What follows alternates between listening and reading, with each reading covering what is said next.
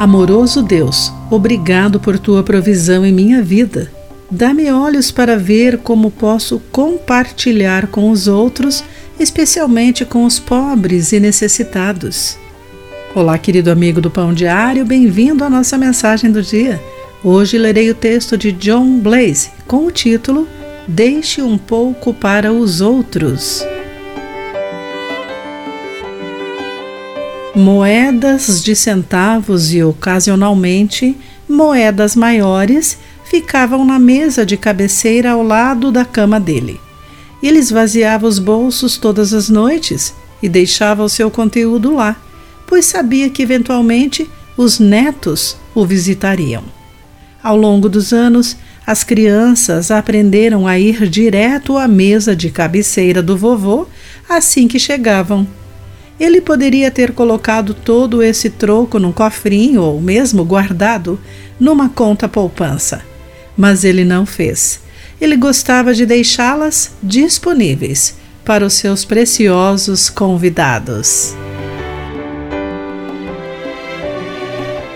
Lemos sobre algo semelhante em Levítico 23, quando se fala de trazer a colheita da terra. Deus, por meio de Moisés, disse ao povo algo bastante contraintuitivo.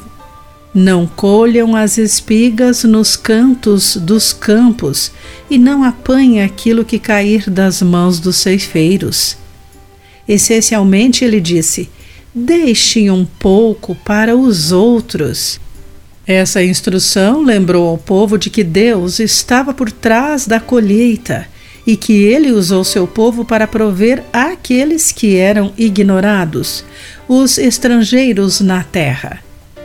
Definitivamente, essa não é a norma em nosso mundo, mas é exatamente o tipo de mentalidade que deve distinguir os agradecidos filhos e filhas de Deus.